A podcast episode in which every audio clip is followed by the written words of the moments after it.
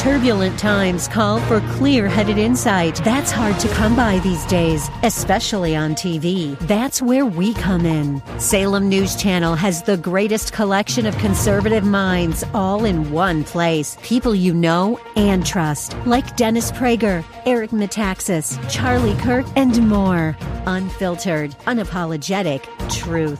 Find what you're searching for at snc.tv and on Local Now, Channel 525. News, WTBN, Pinellas Park. Up next is Verse by Verse, sponsored by Verse by Verse Ministries.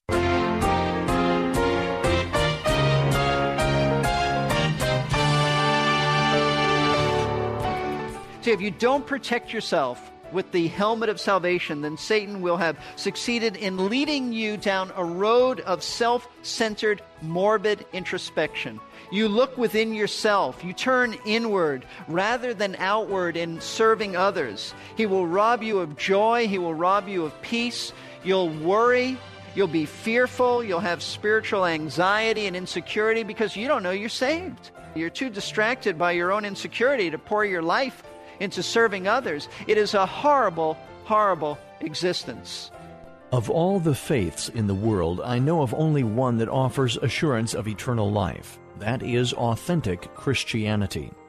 As a result, all others control people, largely by fear, but the genuine Christian is constrained to obedience out of love and gratitude. And that makes all the difference in the world. Welcome to Verse by Verse. Pastor teacher Steve Kreloff is leading us in a series of lessons concerning spiritual warfare. Pastor Steve has been serving since 1981 at Lakeside Community Chapel in Clearwater, Florida. We have a lot of ground to cover today, so let's get ready for class. We will be learning about the helmet of salvation as we continue to consider the armor of God described in Ephesians chapter 6. Here is Pastor Steve to tell us just what it is that the helmet of salvation provides for the Christ follower. During the 1968 Olympic Games in Mexico City, one of the most moving moments in Olympic history happened at the close of the marathon race. Long after the winners of the marathon had finished the race and received their medals, a runner by the name of John Stephen Akhwari from Tanzania entered the stadium. He was the final runner from a large field of marathoners. And as soon as the few hundred people remaining in the stadium, because just about everybody else had left, as soon as those few people remaining in the stadium began to realize that he was finishing long after the other marathoners, they started to applaud him. At first, it was a quiet applause, but then it grew into a loud ovation as Akhwari, with bandaged and bloody feet, took his final lap around the track. Later, when newspaper reporters asked him why he continued, knowing that he, he uh, certainly had lost, knowing that he was all alone running this race and that he would finish last, he replied this. He said, Gentlemen, I don't think you understand.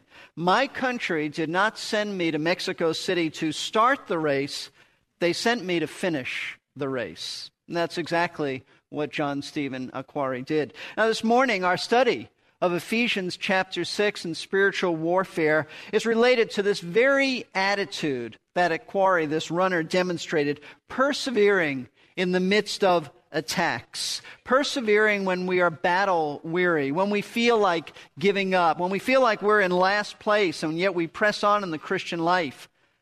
You see, one major strategy that Satan uses against Christians, with, I might add, a great deal of success, is discouragement and, and doubt, especially as it relates to our salvation.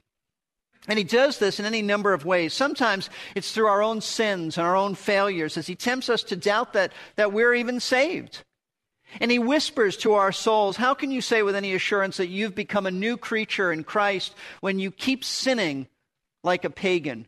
How dare you think that you know me or you know Christ? And sometimes it's discouragement over our lack of progress in our Christian walk. Why do I see such little growth in my life? If I, if I really know the Lord, why do I keep stumbling over the same sins over and over again? What does that say about the reality of my profession of faith? And sometimes we just find ourselves disheartened because we are just plain battle weary, tired from being persecuted for our faith in whatever form that persecution takes, tired from, from always having to defend the truth, weary from conflicts with, with not only unbelievers, but some of the worst conflicts are with believers. And just exhausted from the ongoing struggle of, of trying to maintain a good attitude as we work our way through life. So, how do we defend ourselves from these attacks of doubt and discouragement? Well, the answer is found in the fifth piece of armor that God has provided for us, and that's called the helmet of salvation. Let's turn to Ephesians chapter 6. We've been studying these verses because we are dealing not only with the issue of spiritual warfare, but we wanted to do a series that dealt with protection in our warfare the armor of God that protects us from the attacks of the enemy, uh, Satan, the devil. Because having done all, Paul says, stand firm, and you need this protective gear on in order to stand firm. So after telling us to first put on the belt of truth, which protects us from Satan's lies, and then the breastplate of righteousness, which protects our hearts from evil affections, and then the shoes of peace, which, which provides stability for us, protects us from being unstable, and the shield of faith, which we studied last week, which protects us from fiery temptations. Paul now tells us in Ephesians 6:17, he tells us and take the helmet of salvation.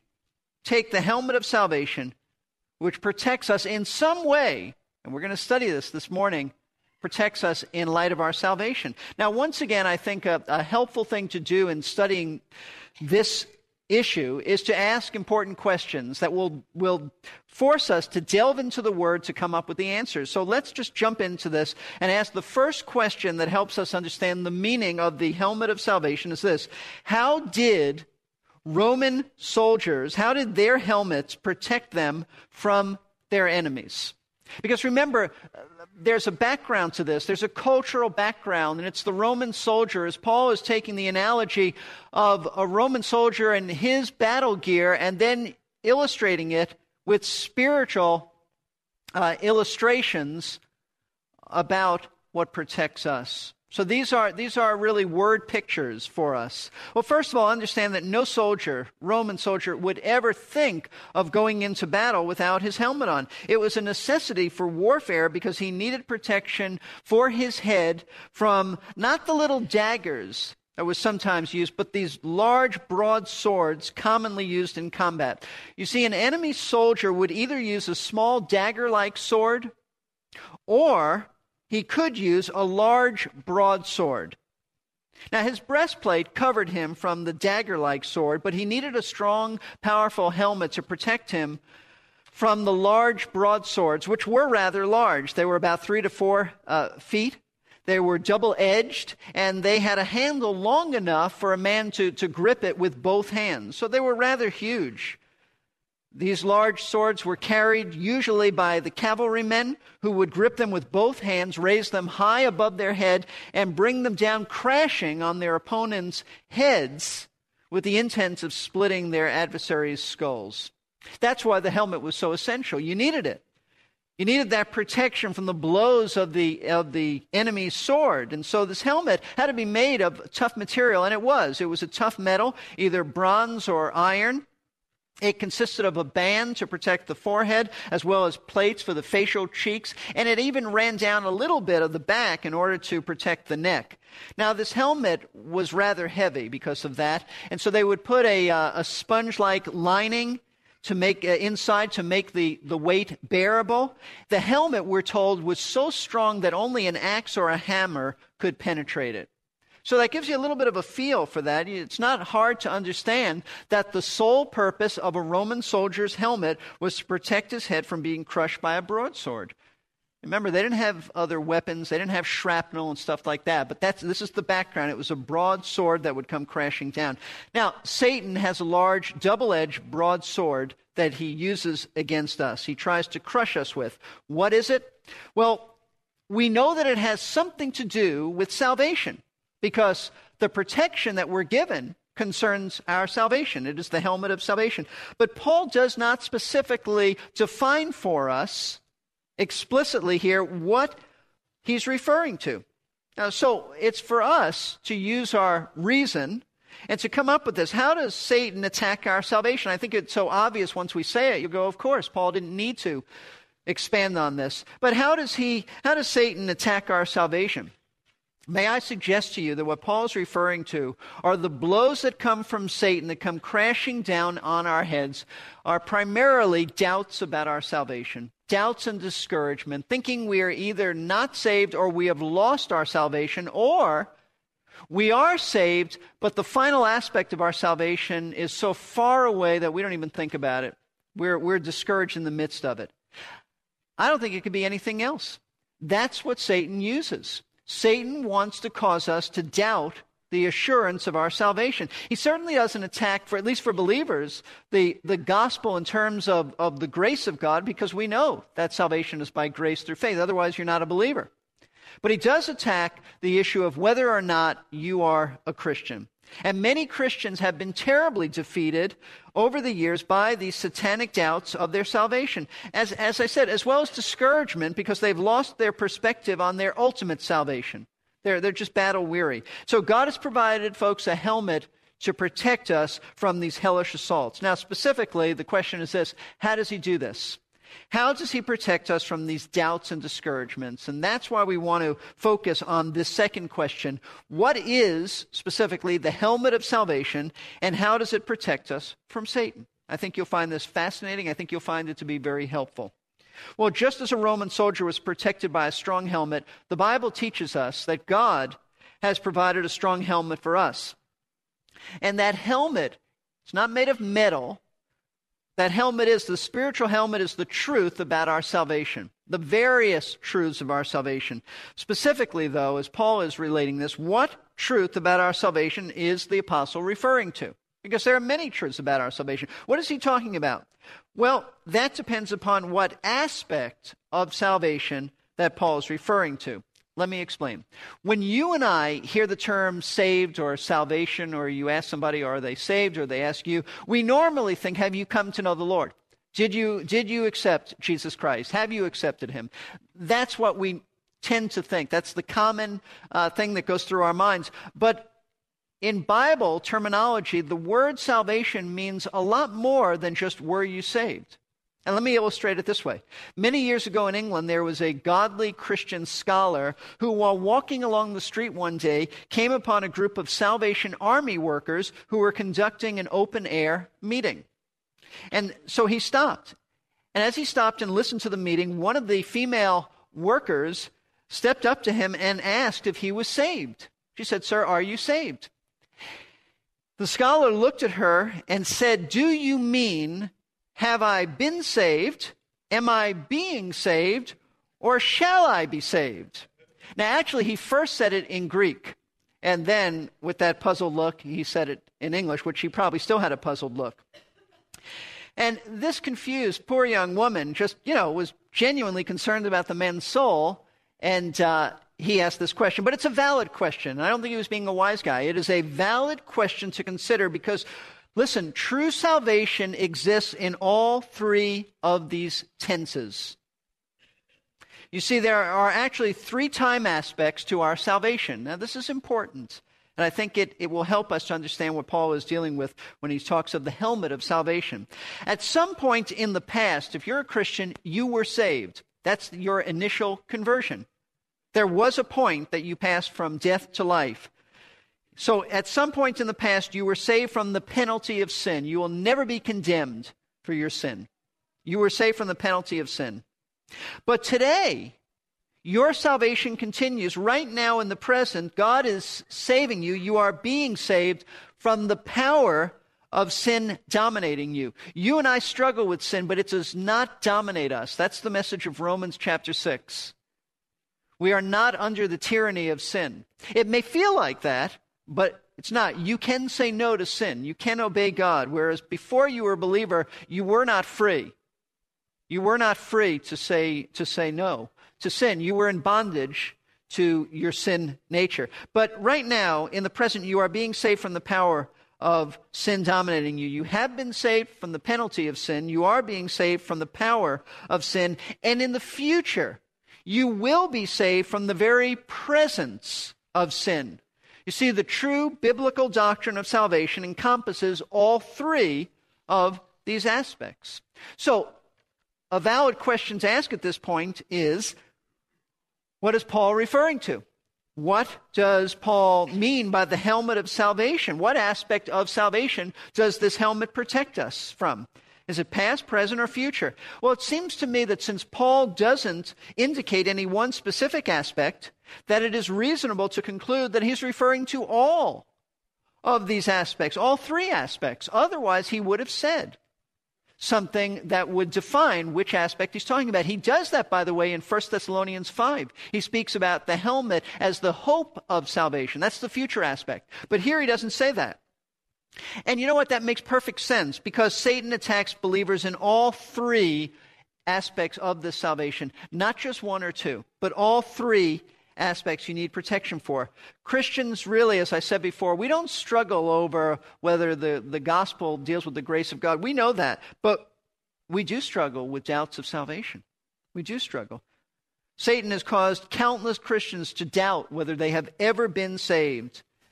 There are some believers, genuine believers, truly born again, but they have no assurance of their salvation. There are others who think that they have to be saved every week, and there are churches who, who taking place even today in our own area where, where people will, will walk an aisle at the end of the service thinking that they, they have to pray it through to be saved. And you know what? They did it last week and they did it the week before. And they're going to do it next week because they keep thinking that they've lost their salvation. Or if they haven't lost it, they're on such shaky ground they are afraid that they might lose it. So they want to get prayed up or something to that effect. And in addition, as I said, the devil has brought great discouragement to many more believers who, though they never doubted their salvation, they have lost sight of the fact that their salvation in the final aspect is closer than when they ever believed.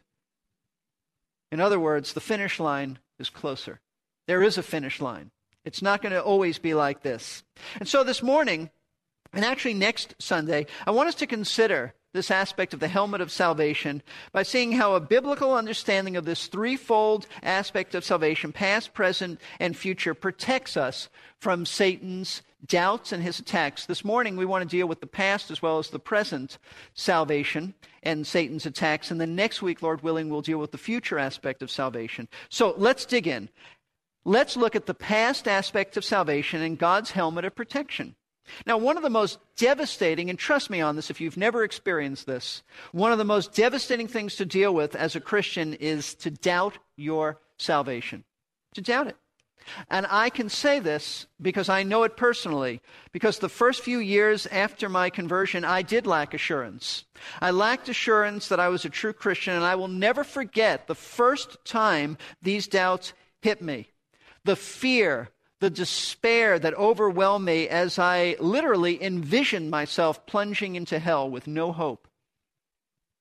In fact, even in preparing this message, it was somewhat painful because I had to think through some of these things and, and uh, rehearse in my mind about it. Those were painful days. And looking back now, I realize that those thoughts certainly were satanic, and I should have put on the helmet of salvation, but I didn't. Instead, I try to reason my way through this struggle. And whenever you, you take on the devil and try to reason, you will always lose because he's far brighter than we are. And he will even use scripture, twisting it, but he will even use scripture to confuse you. And that's what happened to me. The more I try to think through these issues, the more entangled I became.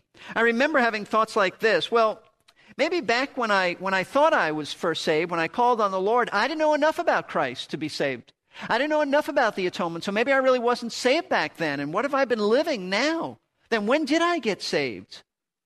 And that led to thoughts like, well, since I can't pinpoint the precise moment of my salvation, then how do I know I'm saved?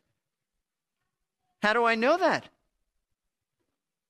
Or I had thoughts like this Did I really repent of my sins since repentance is necessary for salvation? How much do I have to repent of? How much sin was I even aware of back then? Things like that. And I had this wicked thought. I thought, well, have I really trusted Christ to save me? Because if I did trust him, then why would I be having these doubts? After all, isn't doubt a lack of, of trust? So I must not be a believer. You see how insidious that can be, how sinister, how wicked those doubts are. As I said, Satan is so in his, in his brilliance demented that he will even use the Bible and twist it in order to confuse us. And that certainly, that was my experience. See, if you don't protect yourself with the helmet of salvation, then Satan will have succeeded in leading you down a road of self centered, morbid introspection. That's what happens. You look within yourself. You turn inward rather than outward in, in serving others. He will rob you of joy. He will rob you of peace. You'll worry. You'll be fearful. You'll have spiritual anxiety and insecurity because you don't know you're saved. Uh, you can't have calmness of heart and you can't rejoice when you don't know you're a believer. You're too distracted by your own insecurity to pour your life into serving others. It is a horrible, horrible existence. Now, some of you may lack salvation's assurance. This may hit home. This may be an area that you've been struggling with for a long time, and perhaps the devil's method of attacking you is by suggesting, well, you were such a young child. What did you know back then? How do you know that you were really saved? Maybe you just pray to receive Christ because your friends did it, or your folks put pressure on it on you. You didn't really understand the gospel. Or maybe his method of attacking you is to bring doubt upon your salvation because you lack consistency in, in your life. Or maybe it's because you lack a feeling of spirituality. You're waiting for some kind of emotional buzz, and you don't have that. So you think that you're not saved. You think that all believers have this incredible feeling, and you don't have it. So, what protection does God offer true believers who are tempted to doubt their salvation? Well, He gives us a helmet that protects our minds from doubts by telling us, and here's the helmet He tells us the truth about biblical assurance. There are a lot of flaky things out there about assurance. He tells us the truth. In other words, He gives us assurance that we're saved based on what the Bible teaches. See, one of the great truths of, the, of Scripture is that you can know that you're saved. It's not a guessing game. You don't have to wait till you die to know if you made it. You can know that. And this is so important. Oftentimes we witness to people and we evangelize and we say, Do you know for certain? And they'll say, Well, I don't think anybody can know. Well, that's not what the Bible teaches. Let's look at that. 1 John chapter 5. You might want to mark 1 John off because later we're going to come back to it. But 1 John chapter 5, a very important verse in Scripture is verse 13. John, writing to believers, I might add, says this These things I have written to you. Now, he's written a whole book around what he's about to tell us. The whole book is centered around this truth. These things I have written to you who believe in the name of the Son of God. So he's writing to Christians, so that, here's the purpose of 1 John, that you may know that you have eternal life. That's what John said. You may know it. You may know it now that you have eternal life. I, I don't know how much clearer the Bible could make it. In fact, it's not only in 1 John. Many Christians know that, but they're not aware of 2 Peter chapter 1 in verse 10, where Peter tells us, Therefore, brethren, be all the more diligent to make certain about his calling and choosing you. You can make certain that you're one of his elect. And we're going to look at that this morning, but I just want you to know that Scripture teaches that. You can know that you're saved. On that wonderful truth, we need to wrap things up for today. You have been listening to Verse by Verse with pastor teacher Steve Kreloff. We at Verse by Verse Ministries have the joy of adapting his teaching messages to radio. We are a faith ministry sustained by the prayers and gifts of listeners who are first faithful to their own churches. If you would like to listen again to today's broadcast, please visit our website, versebyverseradio.org. You can also find previous lessons on the archives page. The web address again is versebyverseradio.org. Today's class was the start of a three part message. If you would like to hear it all at once, you can order a cassette tape or an audio CD. Just call us at 727 441 1714. Leave your name and a number, and we will return your call during weekday office hours. That number again is 727 441 1714. When I was a little boy, I asked my mother how to get to heaven. She said that if I did more good stuff than bad, I would get to heaven. Wrong answer. From that day till I accepted Christ as my Savior, I lived in fear that I would not measure up. Join us for the next verse by verse to hear Pastor Steve explain from God's Word how you can know for sure if you have eternal life. You've been listening to Verse by Verse, sponsored by Verse by Verse Ministries. This program was pre recorded. To learn more, including how to donate to this ministry, visit versebyverseradio.org. That's verse. We're here to give you strength between